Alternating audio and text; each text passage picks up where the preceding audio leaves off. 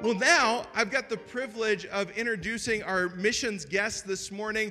Uh, they were supposed to come back in November, and then we had some some scheduling mix-ups. But this is so much better to have to have them start the year off with us well. So, would you guys welcome Chris and Jenny as they come to the stage this morning?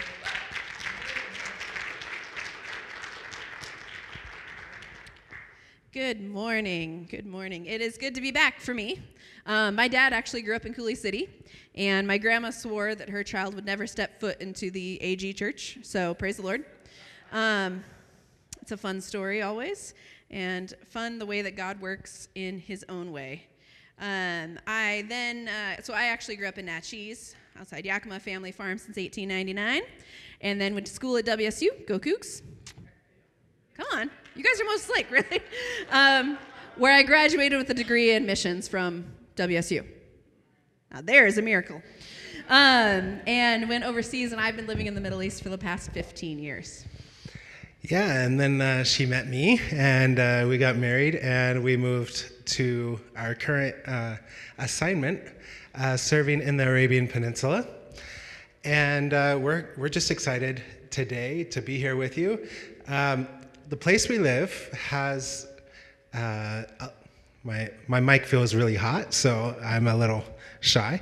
Um, but the place we live uh, has no churches, and thankfully, we can say now we have two believers in our city, in our region, not just our city. Our well, that's not small groups. Region. That's not two small groups. That's one, two local believers. Yes. Not us like two local. When we got there, there was zero. So we're celebrating that after four years of being there, there are two, but we have nothing to, to do with it. We prayed, but, but we, we still celebrate. Meet, we've never met them.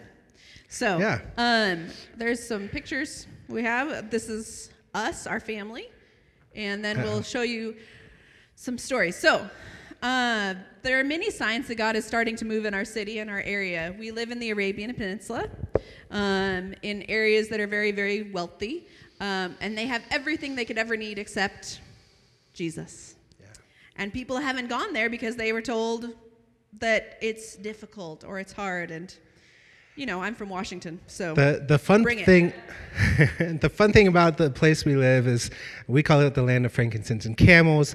But since your pastor mentioned that you guys are uh, reading through the book of Job.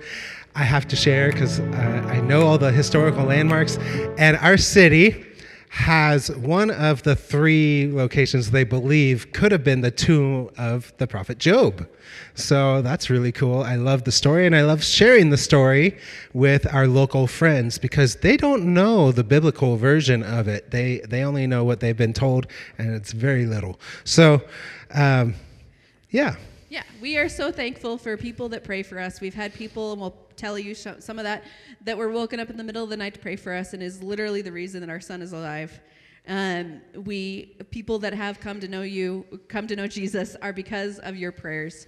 We don't take that lightly. We know that you guys love missions, and we are so grateful for it. There, it, it means the world to us when we come back and we feel like we're with family, just because you guys have been praying for, and you know who we are. So today we want to do something that you might not have heard other people like us do. Uh, we're going to share with you a story. We're just going to tell you a story, kind of like what we do in our home uh, with our local friends. In uh, fact, our local friends now, when we start sharing stories, they say, "Oh, that's not right," and they fix it and say it correctly, and it's a story from the Bible. So we say, "Oh, okay." so right. our our non-believing friends. Yes are sharing Bible stories for us. It's amazing. It's exciting.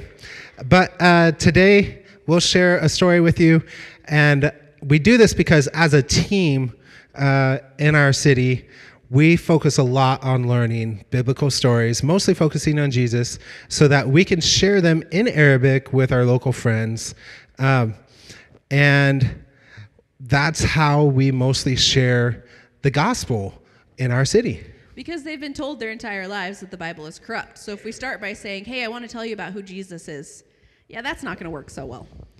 But if you start by saying, hey, I want to tell you about a friend of mine, do you want to hear a story? Oh, I know someone that had a miracle happen in their life. Would you like to hear about it? And then they start to agree, agree, agree. And then at the end, you say, just so you know, this is from the Bible. Yeah. Great way to share. So normally we share these stories in Arabic. We try to, try our best. But today, don't worry, we'll do it in English بس for أنا your أريد benefit. أتكلم في اللغة العربية. She wants to do it in Arabic. أيوة عشان هذا أحسن لغة في الدنيا. Yeah, it's it's the better uh, language in the world. So, right? I guess so. Did I get that right? Yes, you did.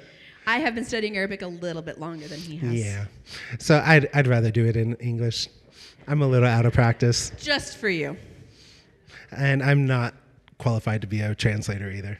Neither am I, but go ahead. So, uh, every time we visit with a local, we try to have a story ready in our heads before we go, but we try and also be prepared to listen to what their story is, where they're at in their lives, and uh, what the Holy Spirit's saying to us. Um, Another thing that helps with that is reading the Bible every day. yeah, good good push for that reading plan. Uh, we told the kids the same thing. So we did. We did. Yeah. Uh, at the end of sharing the story today, we're going to go back through it and highlight a couple of the characters that we think we can learn something really special from. Uh, but otherwise, we'll just we'll just tell you the story, and you'll have to kind of listen and figure out what the, who it is and what it's about. Um, it is from the Bible. It's from Luke chapter eight. If you want to read it. Um, Five. Okay. Pastor, do you, need, do you need some tech support back there? Okay. just Okay. checking. Okay, so um, when we have pictures, they are pictures from the land that we live in. We are intentionally not saying the country here, but we can out there um, just because we're live. And where we live, people are currently being kicked out for being Jesus followers. Yeah. So here we go. Before we start, let's go ahead and open in prayer. Heavenly Father, we thank you for bringing us all to this place of worship today. We thank you for the history of this place, the, the strong impact it's had in the, in the community, in the region, in the state, Lord. We thank you for the godly leaders that are here today and the congregation that are here. We thank you for the, the impact that they've had in our lives, for partnering with us uh, in prayer. It is invaluable. And we know, Lord, that you are still working, you are still able to do more and more and more. And we pray today that you would be with us, you would speak to us and teach us something new about you and encourage us, call us to follow you in new and extravagant ways and be able to know the power of your presence, Lord, as we begin this new year. In Jesus' name we pray. Amen. Amen. Isn't he cute? Okay. there was a great teacher who was gaining an incredible reputation across the entire country. He was known for his wise teachings and even some signs and miracles. He was spending time across the sea, but he had been making trips between there and this particular village a few times. When he left last time, it seemed like the crowd might have scared him away because they were afraid of his power. But today, they were excited because they found out he was going to come back. We don't understand why, but he was coming back. Even as the teacher was crossing the sea, everyone began to crowd around the docks and on the beaches to welcome him back. Almost the whole village was there, ready for the teacher to return. The people were ta- packed tight like sardines. Let's just say things were not very COVID appropriate. In those days, cities had small streets, maybe wide enough to get a small cart through. Maybe three or four people could fit shoulder to shoulder. When everyone showed up for something like this, things got messy fast. Not to mention all the animals. Yes. People knew that just being near the teacher would elevate their social status. We all know someone that can do that for us. They'd be more respected, not just in their families, not just in the village, but being around him. Maybe seeing some miracles or memorizing some of the lessons would give them a better reputation across the entire region. Everyone from the village was trying to get as close to him as they could. The teacher tried to be polite and make sure everyone felt like he respected them. He greeted the elders and then some of the shopkeepers. And before he finished and really had the chance to start heading into the village, one of the religious leaders broke through the crowd and fell at his feet, stopping everything.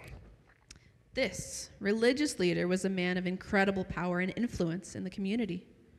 When he appeared, everyone could tell he was completely distraught. Definitely not something they were used to seeing from him. He told the teacher that his 12 year old daughter was sick. She wasn't just sick, she was dying. He explained that his daughter may have even died as he was on his way to see the teacher. It was all he could do to leave his daughter's side, but he knew the teacher, someone he normally wouldn't be seen agreeing with, was his only hope. He had to keep his daughter alive. The religious leader knew there was some mysterious power that the teacher had. The simple teacher healed the blind, made food multiply for, to feed thousands, and somehow even the wind and the waves obeyed him. And the religious leader just knew there's something unique, something powerful about the teacher. As he was at the teacher's feet, this influential and powerful man began to sob. He begged the teacher through his tears to come touch his daughter. All he needed was just a simple touch to make her well again, to keep her from death. Nobody was surprised when the teacher agreed to see this man's daughter. With the crowd still pressing up against him, they started to work their way through the village and to the leader's home. As they went, suddenly the teacher stopped. Now, don't forget, hundreds of people were pressing up against him. They were completely surrounded. Even in this setting, the teacher said, Someone touched me. You could hear some chuckles throughout the crowd. Of course, someone touched him. There were so many people, there wasn't any breathing room. Even some of his friends who happened to be traveling with him said that very thing. The teacher insisted and said, Someone touched me. I felt power go out from me. Who was it that touched me? With that explanation, everyone started looking around, and soon there was a bit of open space behind the man, behind the teacher, with a young woman kneeling and trembling in the middle of it, embarrassed and afraid. This was that woman from the village that everyone was tired of seeing. We all have someone in our lives that, when our flesh speaks, this is what comes out. She had been begging for years, and nobody cared to see her or hear her story anymore. Everyone in the village knew about her, but nobody really knew her. Nobody really cared about her. She was all the things the religious leader said was bad. She was unclean. She had no money. She probably had no home or husband. And most importantly, she had no hope. This woman had suffered from bleeding for over 12 years. She was frail, tired, exhausted, and had lost all hope. She had spent all she had to pay for treatments of all sorts, but no solutions had come. Even in her suffering, and for so many years, nobody showed compassion to her. She was completely ignored and completely alone. When this woman heard that the teacher was coming back to town, she remembered the rumors about the power that he had. She decided in her heart that her only chance to be healed was through him. Because of how religious leaders had treated her in the past, she never thought she would get close enough to get the teacher's attention.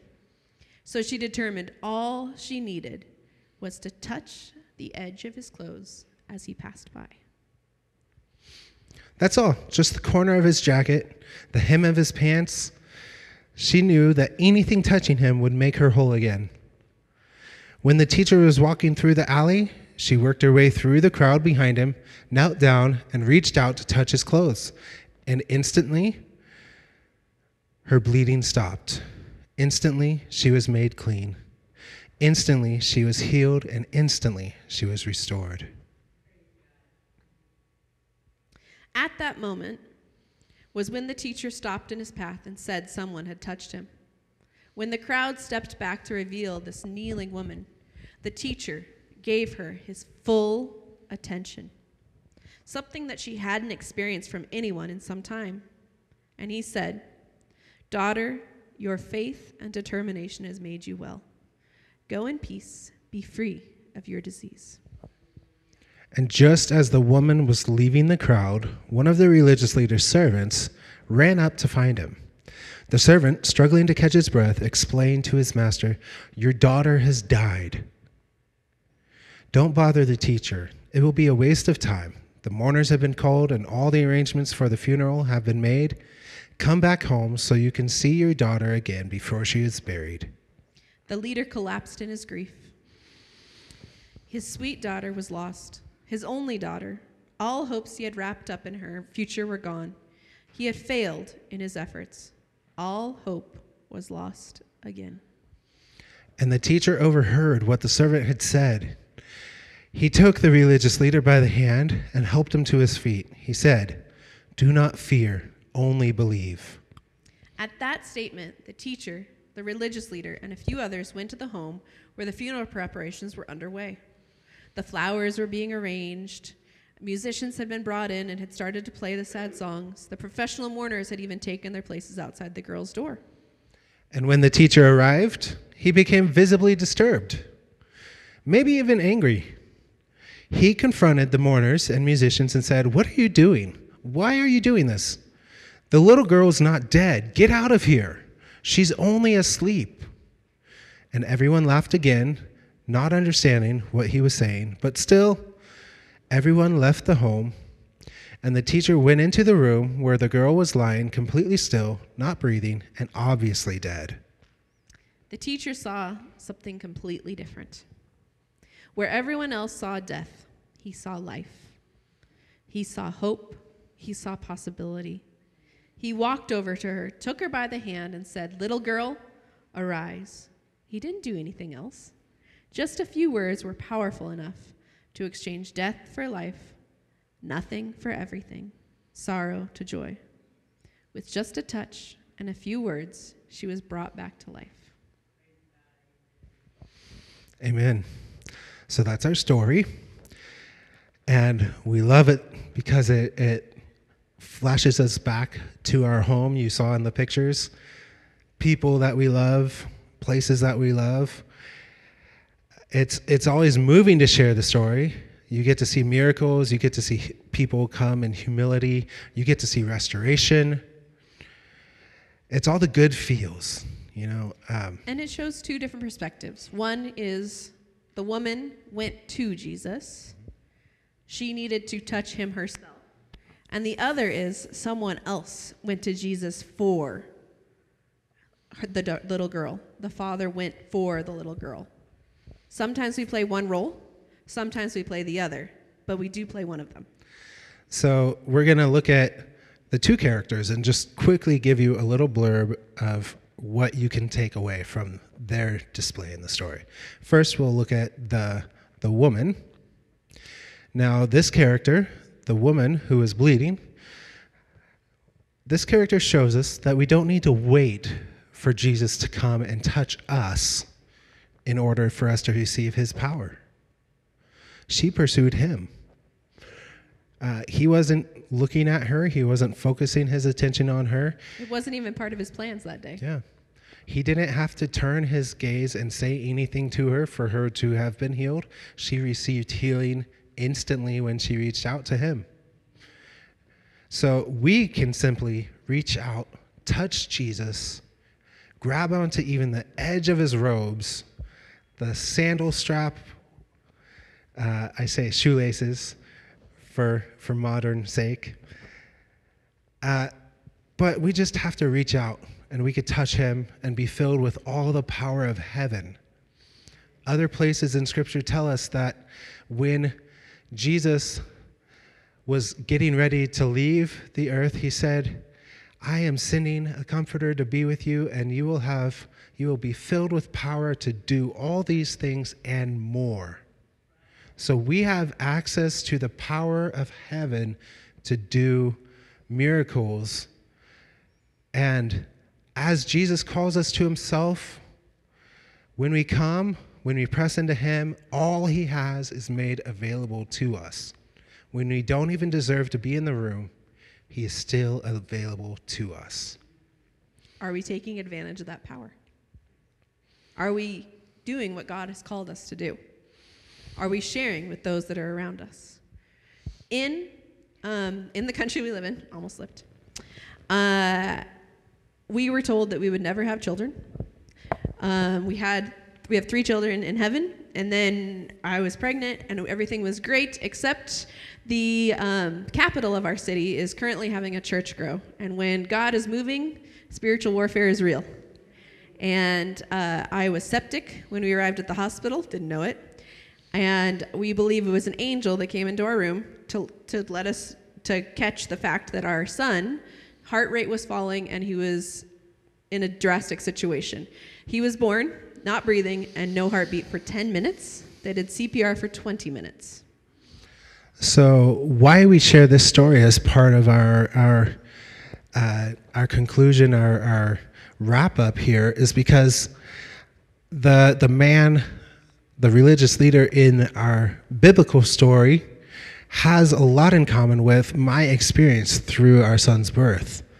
See, this man was reaching out to Jesus to have the power of Jesus do something not in him, but through him to his daughter, and uh, not himself.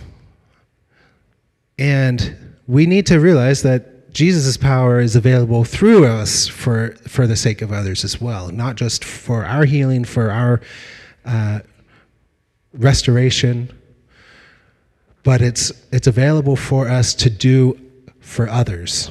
So I say that because when uh, she had this angel come into the room and found that our son's uh, heartbeat was dropping, I was at our Airbnb uh, getting some sleep. And she called me urgently, said, You need to get here. The doctor said they're taking me in for an emergency C section. You can be in the OR with, and when you get here, and you could be there when he's born. And I get there not very long after, probably got a couple speeding tickets. I don't remember. But when I get there, uh, no one's available for me to talk to. I'm not allowed in. I'm not allowed any information. I am by myself for probably close to four hours. And when I do get to talk to someone, they can't tell me anything. Uh, I finally, she gets in her, back into the room in recovery and regain consciousness, and we find out all this information. We were told he didn't breathe for over 10 minutes, so CPR was done for 20 minutes. We know from all the medical shows we love to watch here in the States that that could mean brain damage, that can mean uh, blood clots, that can mean so many things. He could be brain dead if he survives. We don't know. We don't know what's going on with him. We couldn't see him, we couldn't touch him, we couldn't hold him. So, what I was doing those four hours is exactly what the man in our story was doing. I was reaching out to Jesus with everything I had. And a lot of times words failed. I couldn't come up with words. I was texting and emailing as many churches like yourselves and pastors and partners that are around the world to get them to pray with us. We had people tell us that they were woken up when right about the time Jenny was taken to the OR uh, to, and just felt like they needed to pray, and the burden didn't stop until Silas was taken even to a second hospital later. So we can reach out. And this is Silas today, by the way. Yeah, not, Next not this. picture. This there one. you go. Yeah. So that was when we went to the Christmas tree farm in November. So fairly recent. And He has no brain damage, no issues of any kind. He's nearly walking. Uh, he's got no breathing issues. He loves people. He loves languages. Uh, he has a local name from his uh, tribal grandma in the city where we live. Who is, Um, keeps texting me every week and says, okay, he's had fun in America. Yalla, come home. Yeah.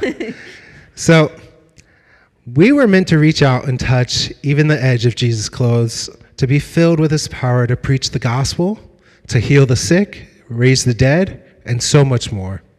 We were meant to take that power, not just for ourselves, but to our families, our neighbors, our cities, and to our broken world. We have a video that we want to share with you to show you why we want to carry the power of Jesus with us to the Arabian Peninsula and why we think you should consider joining us to carry his power with you to the lost that are around you. Here you go.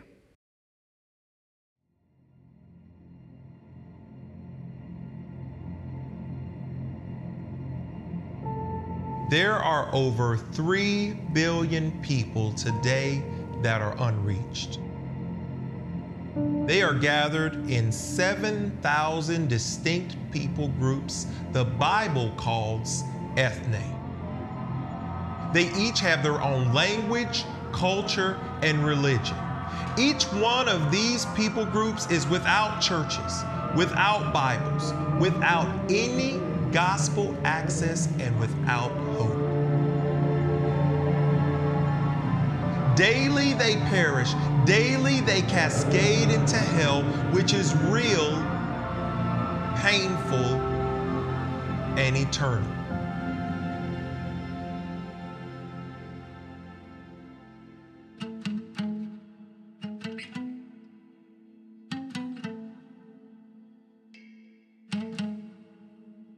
My name is Wes.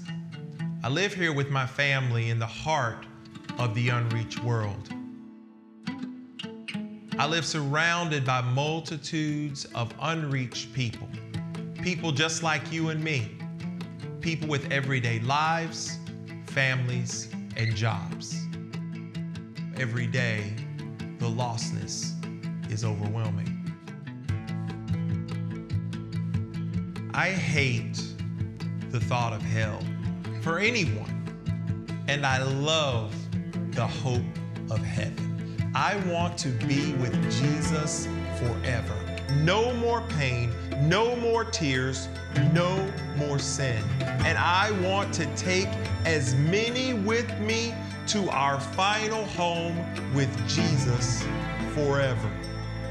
Living among the nations, making disciples, and planting churches is how we hasten Jesus' return. It is the way we get home the heart of missions, our single goal is that one glorious day, people from every tribe, tongue, and language will worship Jesus together. Revelation 7 9 tells us that there will be a multitude of every people around his throne.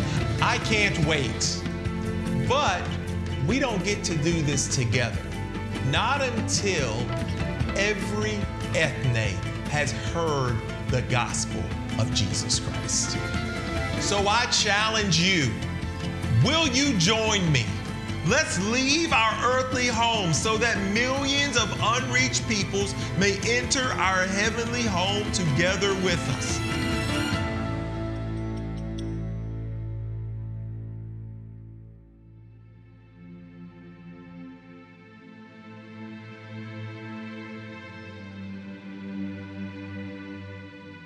Jesus is worthy of praise from every tongue.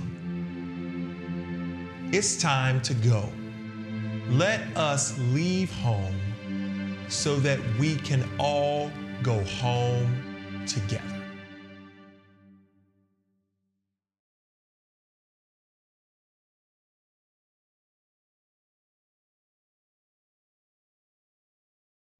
We're not that different from you. We're not some sort of super Christians. I mean, I got my Bible degree from WSU. Um, we just share our lives with people from other cultures and try to share stories about Jesus. Can you share a story with your neighbor, with your friend, with your family member? We all want to go home to be together with the Father. But we all need to take part in going, in sharing a story, in sharing His story. Will are- you join us? We are challenged by our leaders to share Jesus within the first five minutes of every conversation. One of my friends met her in the airport, and she said, uh, "She said, what's your name?" And I told her I go by a different name there, but and I said, "What's your name?" She said, "I have a very American name." I said, "What is it?" She said, "My name's Sarah." I said, "That's not an American name. That's a biblical name." And then I said, "Do you want to read a story about your name?" How simple is it to share Jesus? How simple is it to have an opportunity to put the Bible in front of someone? And she read it, she loved it, and she wanted to know more. That's what the people around us are hungry for right now. Thank you, Pastor.